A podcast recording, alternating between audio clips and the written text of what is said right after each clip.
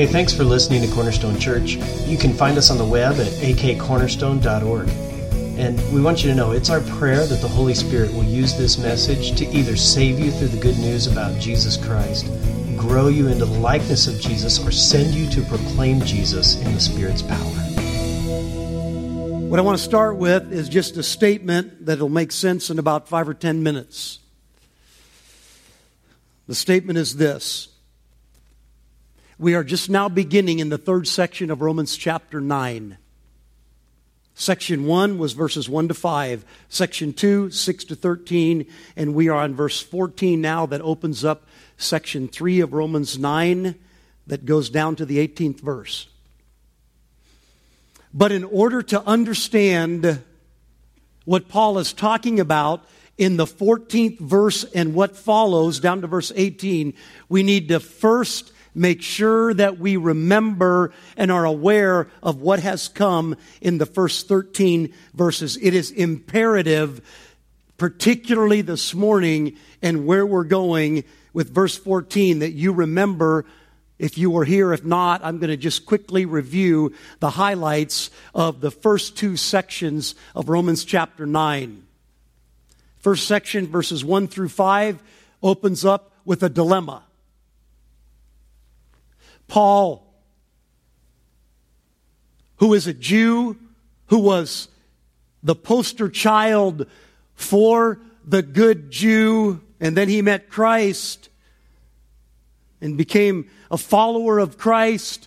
But Paul looked at the Jewish nation in the opening of Romans chapter 9 and in the first three verses, he talks about the great anguish in his heart as he looks at his people, the Israelite people or the Jewish people. And the reason for his anguish is that they are accursed and cut off from Christ that the vast majority of the Israelite people are outside of the blessings of God. They are under the condemnation of God, cut off from Christ instead of enjoying the blessing of being a child of God through Christ. And he looks at the Jewish people and he says, My heart is broken over them. And then he shows the contrast in verses 4 and 5 in that first section. And he begins to talk about the incredible, unique privileges that the Jewish people had. Unlike anybody else in all the earth, the Jewish people had incredible and unique privileges from God. For example, God had revealed his glory to them in many and diverse ways, performing great acts of wonder and power on their behalf. God had given to them his very law. He had actually carved it out of the stone mountain with his own finger and inscribed his law on two tablets and gave them to Moses to give to the people by which to govern the people. Unique, privileged position. God had given to the Israelite people the tabernacle. And with it, this system of sacrificial worship in which they could be engaged in a relationship with God, have His presence right there among them in the tabernacle.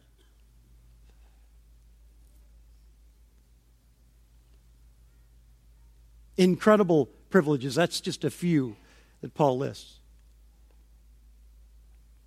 And God had given them promise after promise after promise throughout the Old Testament.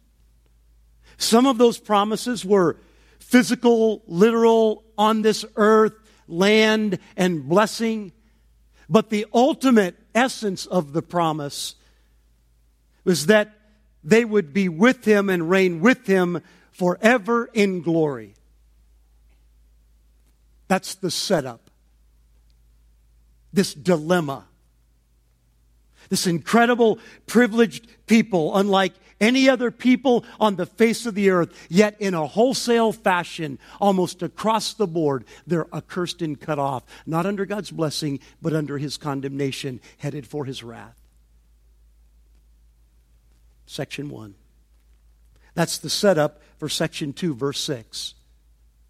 And this verse really is probably the key verse of chapter 9, 10, and 11. It's really the, all that follows all the way to the end of chapter 11 is really a springboard off of this verse right here in Romans chapter 9, verse 6. Paul says, I'm going to read verses 6 and 7. But it is not as though the word of God has failed. For not all who are descended from Israel belong to Israel, and not all are children of Abraham because they are his offspring, but through Isaac shall your offspring be named. See what Paul does here is he looks at this dilemma. He explains it in impassioned tones. And then he says, But let me tell you the truth God's word has not failed. So here's a question that we could ask of Paul Paul, how can you say that? I mean, if God has made all of these countless promises to the Israelite people, to the Jewish people, and here they are in wholesale fashion, cut off from Christ, accursed, condemned, and on their way to hell, how can it be true that the Word of God has not failed? And what Paul does in verses 6 to verse 13 is he explains how that can be true. And what he says at the last part of verse 6 is that not all who are descended from Israel belong to Israel. You see, what he is saying there is that not every ethnic Israelite is a true Israelite. Not everyone born with the blood of an Israelite is truly a spiritual Israelite, a spiritual children, child of Abraham. Even though they are biological from his lineage, they are not necessarily of the spiritual lineage of Abraham. There's a remnant within the big group. There is within the nation of Israel a true Israel, a remnant. That's the point he is making in verses 6 and 7. And then what he does is that he proves his point by reaching into Old Testament history and he pulls out two examples to drive the truth home of what he is saying. He goes to Abraham and his kids, Ishmael and Isaac. And he says, those, those boys had the same father. Yet here's what happened God chose one, Isaac, and not the other, Ishmael. One is the ch- child of the promise, Isaac. The other is not, Ishmael. And then he goes to a second illustration Isaac's children Jacob and Esau. And here it's a much stronger illustration because Jacob and Esau have the same father and the same mother. But not only that, they're the same age. They were in the womb at the same time as twins. But yet, what did God do related to them? Let me read it to you in verse 11. Though they were not yet born and had done nothing either good or bad, in order that God's purpose of election might continue, not because of works, but because of Him who calls. There is so much there. We spent an entire message just unpacking the truth of that statement a few weeks ago. But the point is this that God chose Jacob and he did not choose Esau. And he did that for this reason in order that God's purpose of election might continue.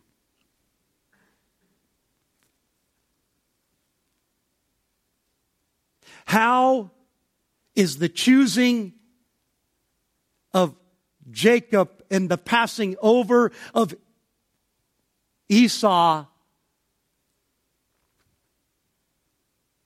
a movement toward the purpose of God in election continuing? Here's how the purpose of God in election is His glory. It's His glory. It's for the praise of his name. It is to exalt him who does it all in our salvation so that we would not glory in ourselves, but we would come to him with full adoration and full praise and see the excellency of the election of God over our lives when we deserved it not, but he gave it freely so that he gets the praise and the worship that he is due. That's why God chose Jacob and not Esau before they were ever born or had done anything good or bad. Nothing to do with them, all to do with God, his election.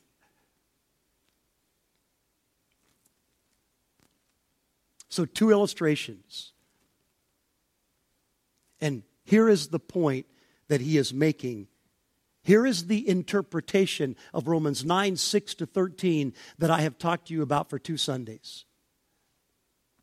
It is this that God's election, his choosing those whom he will save, is done freely and unconditionally. Freely, meaning it is all of his will and not of anything external to him. He makes that decision all within himself without any outside influence having sway over that decision. It is a decision only by God Himself. And it's unconditional as another way of stating that, even highlighting it strongly, and that is that those that He elects, it is nothing in them that they do or will do or have done or believe or will believe. It is all the work and will and decision of God, unconditionally contingent upon the person. I mean, he just makes that truth so clear. I, I don't have the time to repreach that, but you need to have that in your mind that the subject matter that sets up verse 14 is this God's free and unconditional election. Then comes verse 14. Listen to what it says. What shall we say then? Is there injustice on God's part? You see, what Paul is doing here is he's raising a question or raising an objection. He does this pretty frequently in Romans. You know, he's writing this letter to a group of people who are not with him. He had spent a lot of time traveling all around the country of his day, city to city, group to group, had preached the gospel to thousands upon thousands of people. And when he did that, when he would preach his gospel, here's what would happen. There would be questions and objections that would rise up. Common. I mean, several that you could just guarantee that when he preached about this subject, this would be an objection that would rise up, common in the human heart. And so, what he is doing here in Romans chapter 9, verse 14, is he is identifying that objection based upon what he has just taught. Because the Romans are not there to raise it themselves, so he anticipates it shows them he knows what they're thinking as they're listening to him expound upon the truth from verse 6 to 13. And so he raises the objection himself, the question, and he says in verse 14, again, what shall we say then? Or is what I just said mean this? That there is injustice on God's part.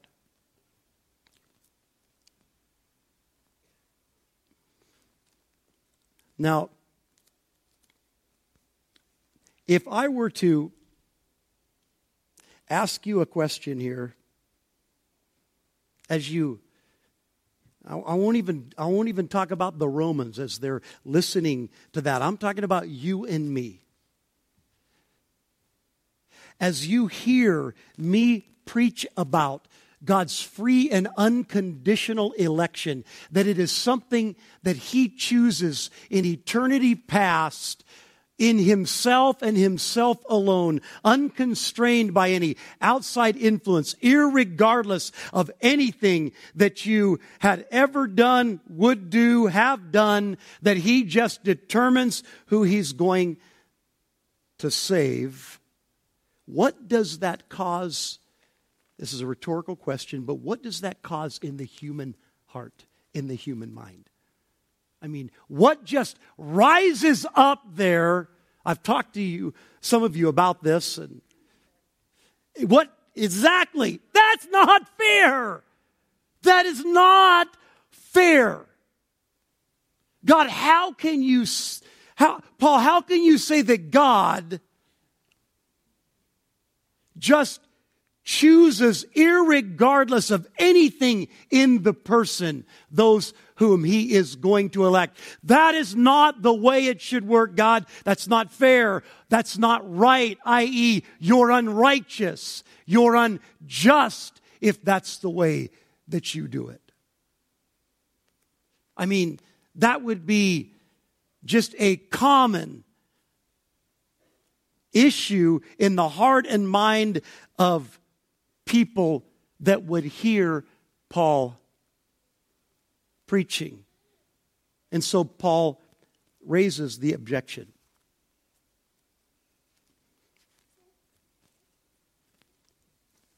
Now, just think through this for a moment. Verse 14 is such a powerful tool. I just seeing that this this week verse 14 is such a powerful tool to use as a diagnostic tool to see if verses 6 to 13 have been interpreted correctly. I'm going to show you what I mean by that. So, what I've been preaching to you for the past two weeks is that Romans chapter 9, 6 to 13 is about God's free and unconditional election. All of God, not contingent upon us. So we can go to verse 14 and say, does verse 14 either disprove that interpretation or prove that interpretation? And what verse 14 does is it rises up and says, Not fair, not fair. You're, Paul, you're making God out to be an unjust God so that I would put this to you. It must be the right interpretation because that is the objection that is raised.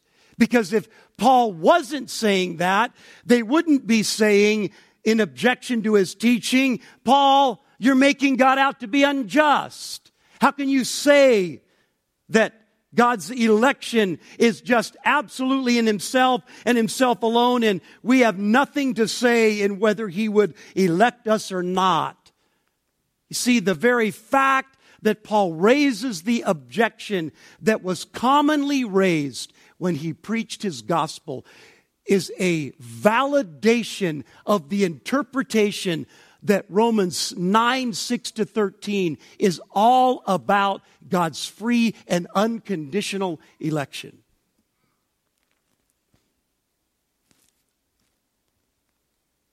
Then comes his emphatic statement. I'm going to come back to this line of reasoning in a minute, but let me look at his emphatic statement in verse 14. So he asks the question does this mean that there's injustice with God? And he makes this three word emphatic statement, very strong in the Greek, by no means. In other words, ridiculous idea. I mean, God is God. How could there be injustice with God? He's God. That's what he's saying in that three word statement, by no means. But then watch what he does in verse 15. Verse 15 opens with a small three letter word, for. Just Focus on that word for a minute. What is that word there for? It's there because Paul is saying, I'm going to give you the reason or the basis for the emphatic statement that I just made that it is ridiculous or impossible that there could be any injustice with God. I'm going to tell you now why it is ridiculous that we would consider God being an unjust God if he elects freely and unconditionally. That's the setup for. There's no way God can be unjust for, because. And then he says, for. He says to Moses, I will have mercy on whom I have mercy, and I will have compassion on whom I have compassion. What Paul does right here is what he does quite often in this letter is he again reaches back into the Old Testament he goes back to Exodus chapter 33 and he grabs a quote out of Exodus 33 to prove the point he is making right here about God's free and unconditional election. So, what you need to do in order to understand the quote is you have to understand context to understand text. So, let me give it to you quickly. Exodus chapter 33. Moses has led the people out of Israel, out of their bondage and slavery. He's led them out into the wilderness. He is in desperate need of God to help him take them through. And so he is talking to God about God's leading, God's promises. And then he asks God this question God, show me your glory. Show me your glory. Let me read it for you Exodus 33 18 and 19. Moses said, Please show me your glory. Verse 19. And he, God, said, I will make all my goodness pass before you and will proclaim before you my name, the Lord. Yahweh in the Hebrew. And I will be gracious to whom I will be gracious, and I will show mercy on whom I will show mercy. I want you to see what is happening here in this text, because only then will you understand the power of the point Paul is making in Romans 9:15. Moses says to God, God, I need to see your glory. I got this unbelievable task that's way bigger than any man can accomplish. I need you. I want you to show me your glory. And so God says this to Moses Okay, Moses, here's what I'm going to do. I'm going to respond to your request for me to show you my glory. I'm going to have all my goodness pass by you. And then he declares his name, the Lord Yahweh. The Lord Yahweh, the one who is in charge. But then he doesn't stop there. He doesn't just say, I'm going to have my, in response to your request to see my glory, I'm going to have my goodness pass before you and declare my name the Lord. But then God gives a commentary in verse 19. Right after he identifies his name, he says, and I will be gracious to whom I will be gracious, and will show mercy on whom I will show mercy. So, do you see what's happening here? God, show me your glory. And God says, Moses, I am Yahweh, I am the Lord. And here's what that means I will have mercy on whom I have mercy, and I will have compassion on whom I have compassion. In other words, the very essence of my glory is the fact that I, the Lord, exercise freely the giving of my mercy. I give it to whomever I choose to give it to. That's what makes me the Lord. It's the fact that I exercise my mercy. It is actually the essence of what it means to be God. Nothing outside of me influences me to do anything. I am completely self-existent and self-determining. I am God. And what that means related to you is that I give mercy to whom I want to give mercy to, and I have compassion on whomever I want to have compassion. That's what my name means. That's who I am. It's the very essence of my being. That's the verse that Paul reached back into and pulled out into Romans chapter 9 verse 15 to drive the point home that God has the right to give mercy wherever he wants to give mercy. Why? Because he is God. And so what we cannot say is that he is unjust, unfair. He has the right to do whatever he wants to do. He's Yahweh. He's God. And he has mercy on whom he wants to have mercy. And he has compassion on whom he has compassion. That is just what God does. That's who he is, his very essence.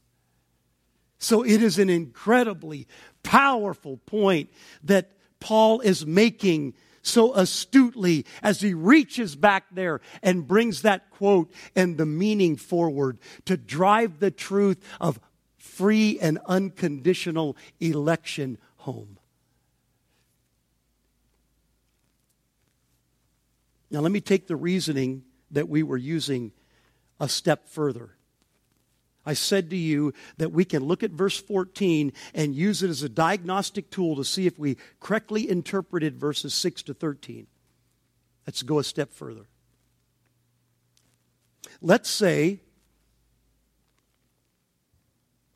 that we didn't, I didn't interpret Romans 9 6 to 13 correctly. That it's not about God's free and unconditional election. That it doesn't mean that God, in, in and of himself alone, determines what he is going to do, including who he's going to save. Let's say I interpreted that incorrectly. And Paul states the objection because cross the board, you think it, I think it. When we hear that teaching, we say unfair, unjust. So, if that's the wrong interpretation, what would Paul have done in verse 15 once he had raised the objection? What would he have done? I think we can pretty accurately, not verbatim, but the idea, we can say what he would have done. He would have done this. Wait a minute, you misunderstood me. You, you, you misunderstood Romans 9, 6 to 13. I wasn't saying that God has the right to choose whomever he wants to choose and elect whomever he wants to elect because he's God. You misunderstood that. Let me restate it. Let me get it right for you because you've grossly misunderstood me. Now, if that was the case, I'm pretty confident Paul would have done something like that. But instead, what did Paul do? Verse 15. He not only doesn't do that, he drives the point even deeper with an even more forceful statement. For he says to Moses, I will have mercy on whom I have mercy, and I will have compassion on whom I have compassion. You see, Moses is like the trump card right? Moses is probably the most influential character of Jewish history. And he goes right back to Moses and a conversation Moses has with God. And he grabs a quote that reinforces this interpretation that Romans 9, 6 to 13 is all about God's free and unconditional election. And the point he makes to drive that home is this God, as the Lord, as Yahweh, has the right to exercise his mercy freely. He has mercy on whom he wants to have mercy, and he hardens whom he wants to harden. You see, what Paul has done here throughout this chapter in verse 6 and 7 and 8 and 9 and 10 and 11 and 12 and 13 and 14 and now in 15, he just keeps nailing the truth of God's election home deeper and deeper and deeper. He is going to continue doing it. We're going to see that next week.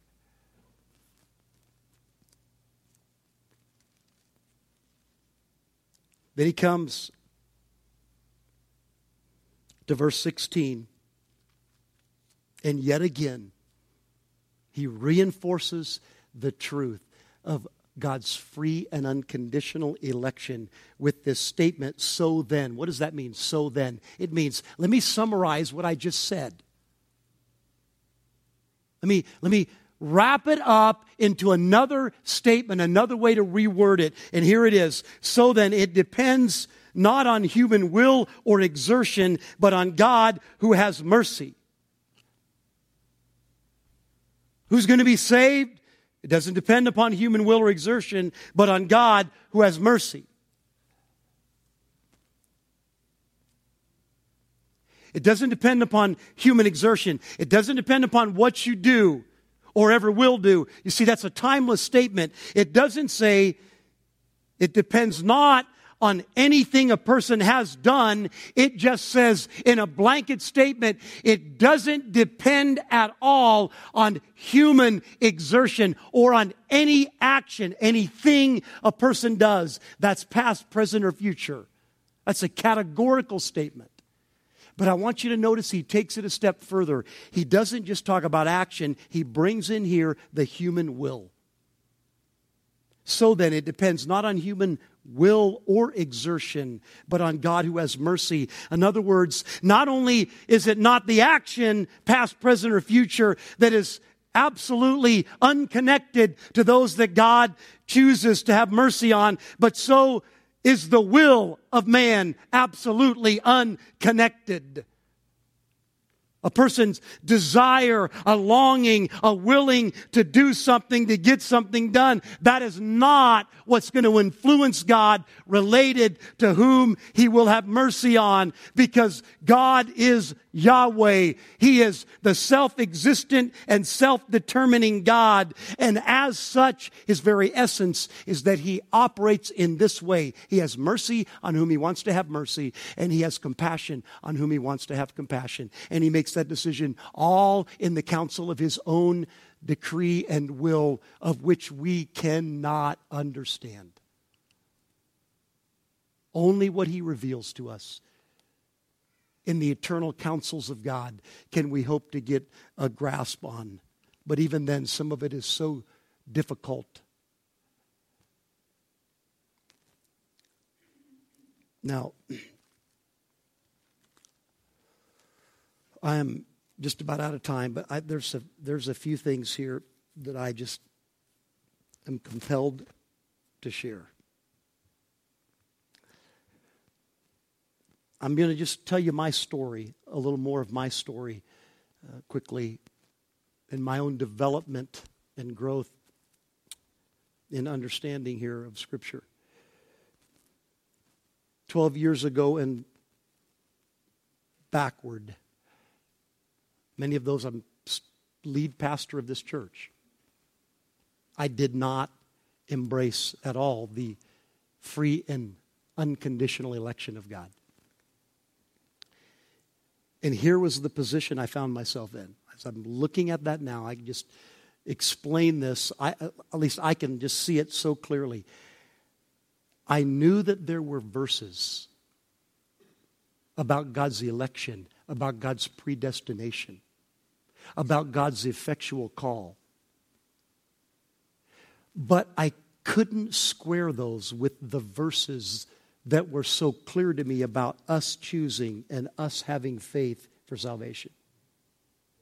And so here's what I did. Here's what I did.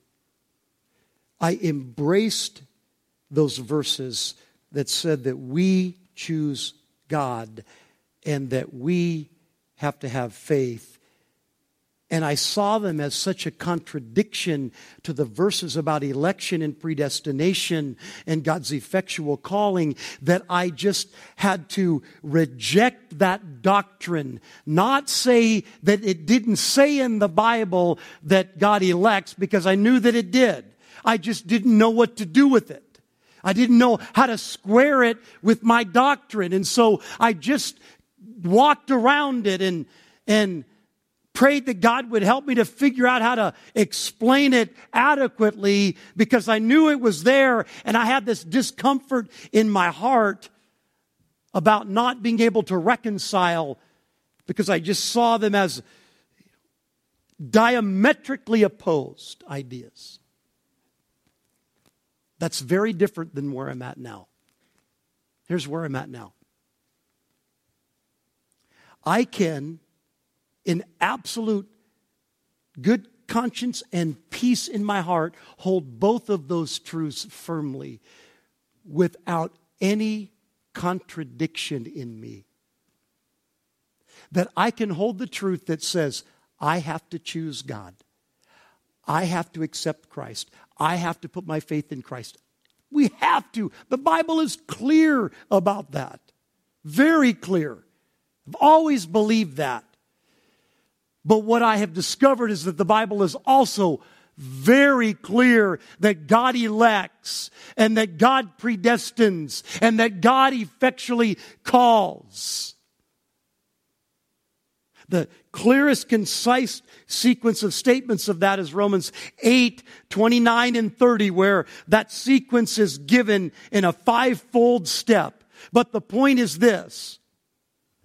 I can hold both of those now and say they're not a contradiction. They're a paradox to my limited understanding, my finite mind, but they're not a contradiction. And here's the reason that they're not.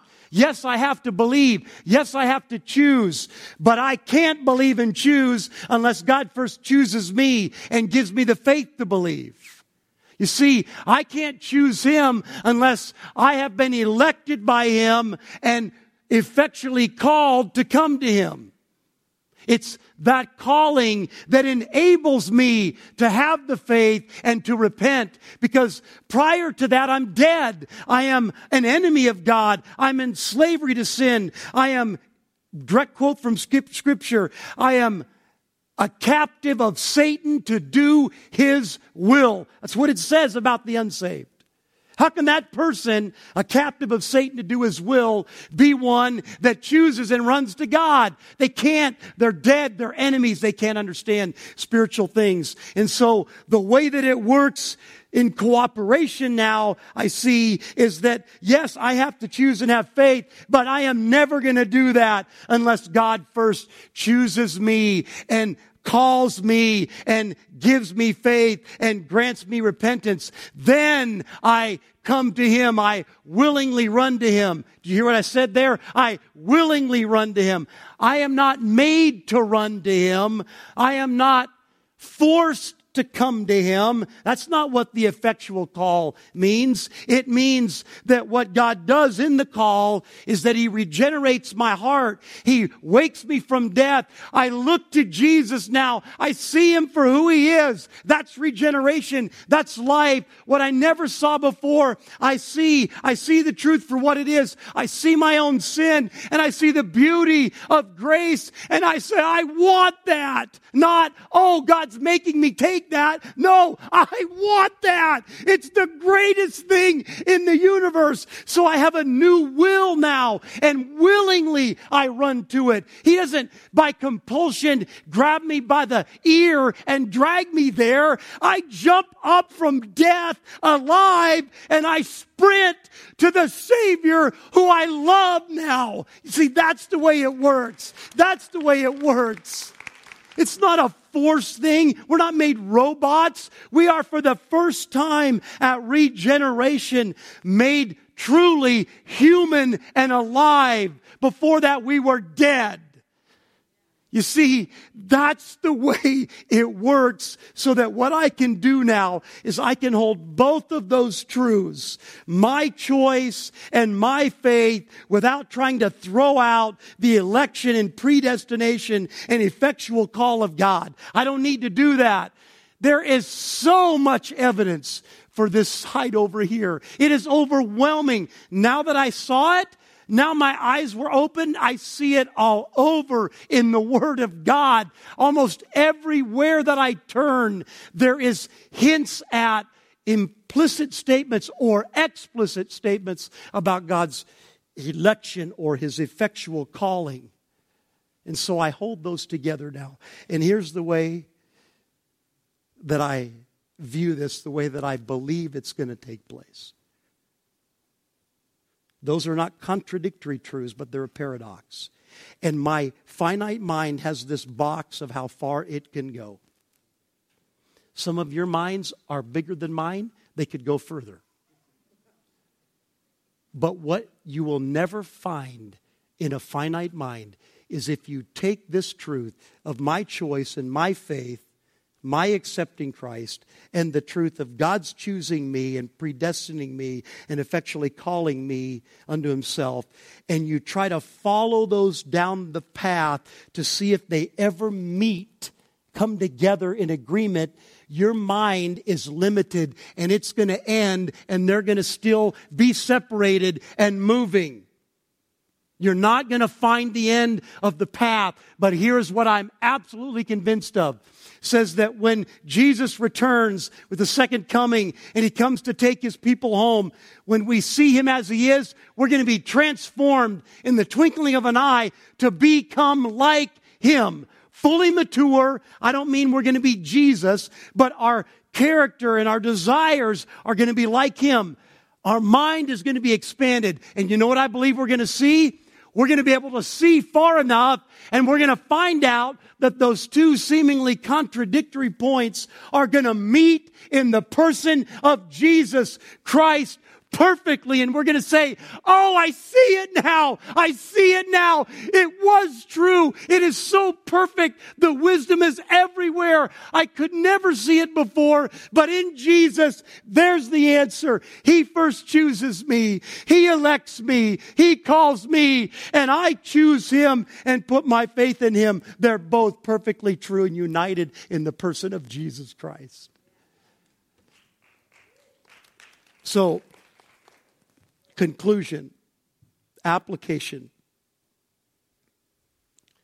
There's maybe a lot of directions we could go here, but one thing, most certainly, and I've said this in different ways before, but one thing most certainly is it should do this it should cause us to be stripped of every pretense of any concept of our own merit or worthiness so that we are absolutely undone. I don't mean in a bad way, but we're undone before God and we see ourselves as we are hopeless without Him. But we come to Him and say, Oh God, look at who you are.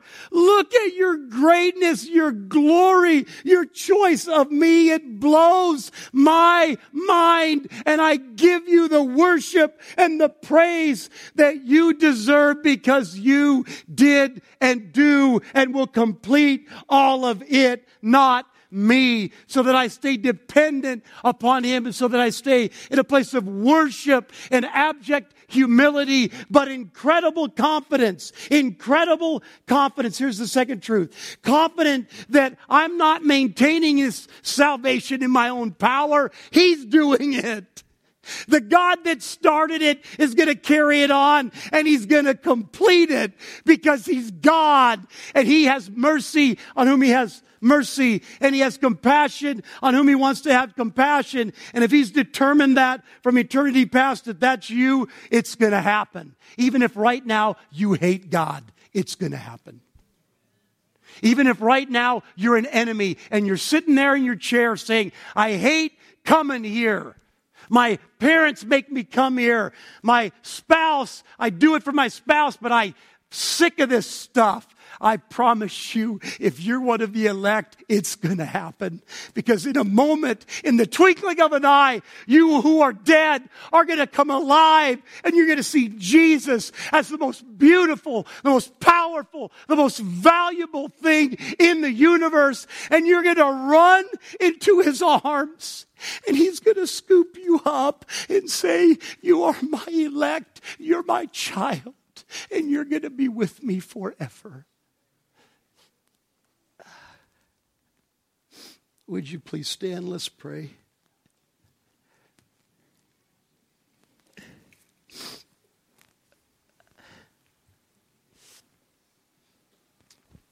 Oh, Father,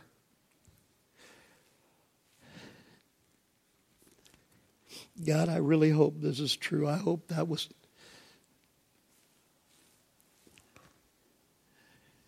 Um,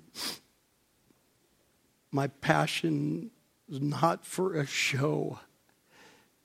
I don't want that to be the force at all of this message. I want your spirit to take your truth and send it in power into our hearts and into our minds so that it rises up into an climax of praise to you and a posture of dependence upon you. and a confidence of security in you and a commitment to take your good news to those that do not know it. Because you're the God that not only determines the ends, those that you will save, but the means to the ends. And the means is you use us. That's the way you're going to do it.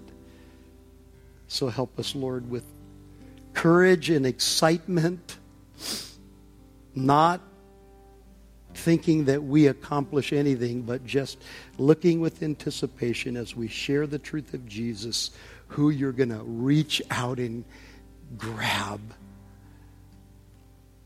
and bring to yourself. Just to do that in increasing measure as a church. In the name of Christ, I pray. Amen.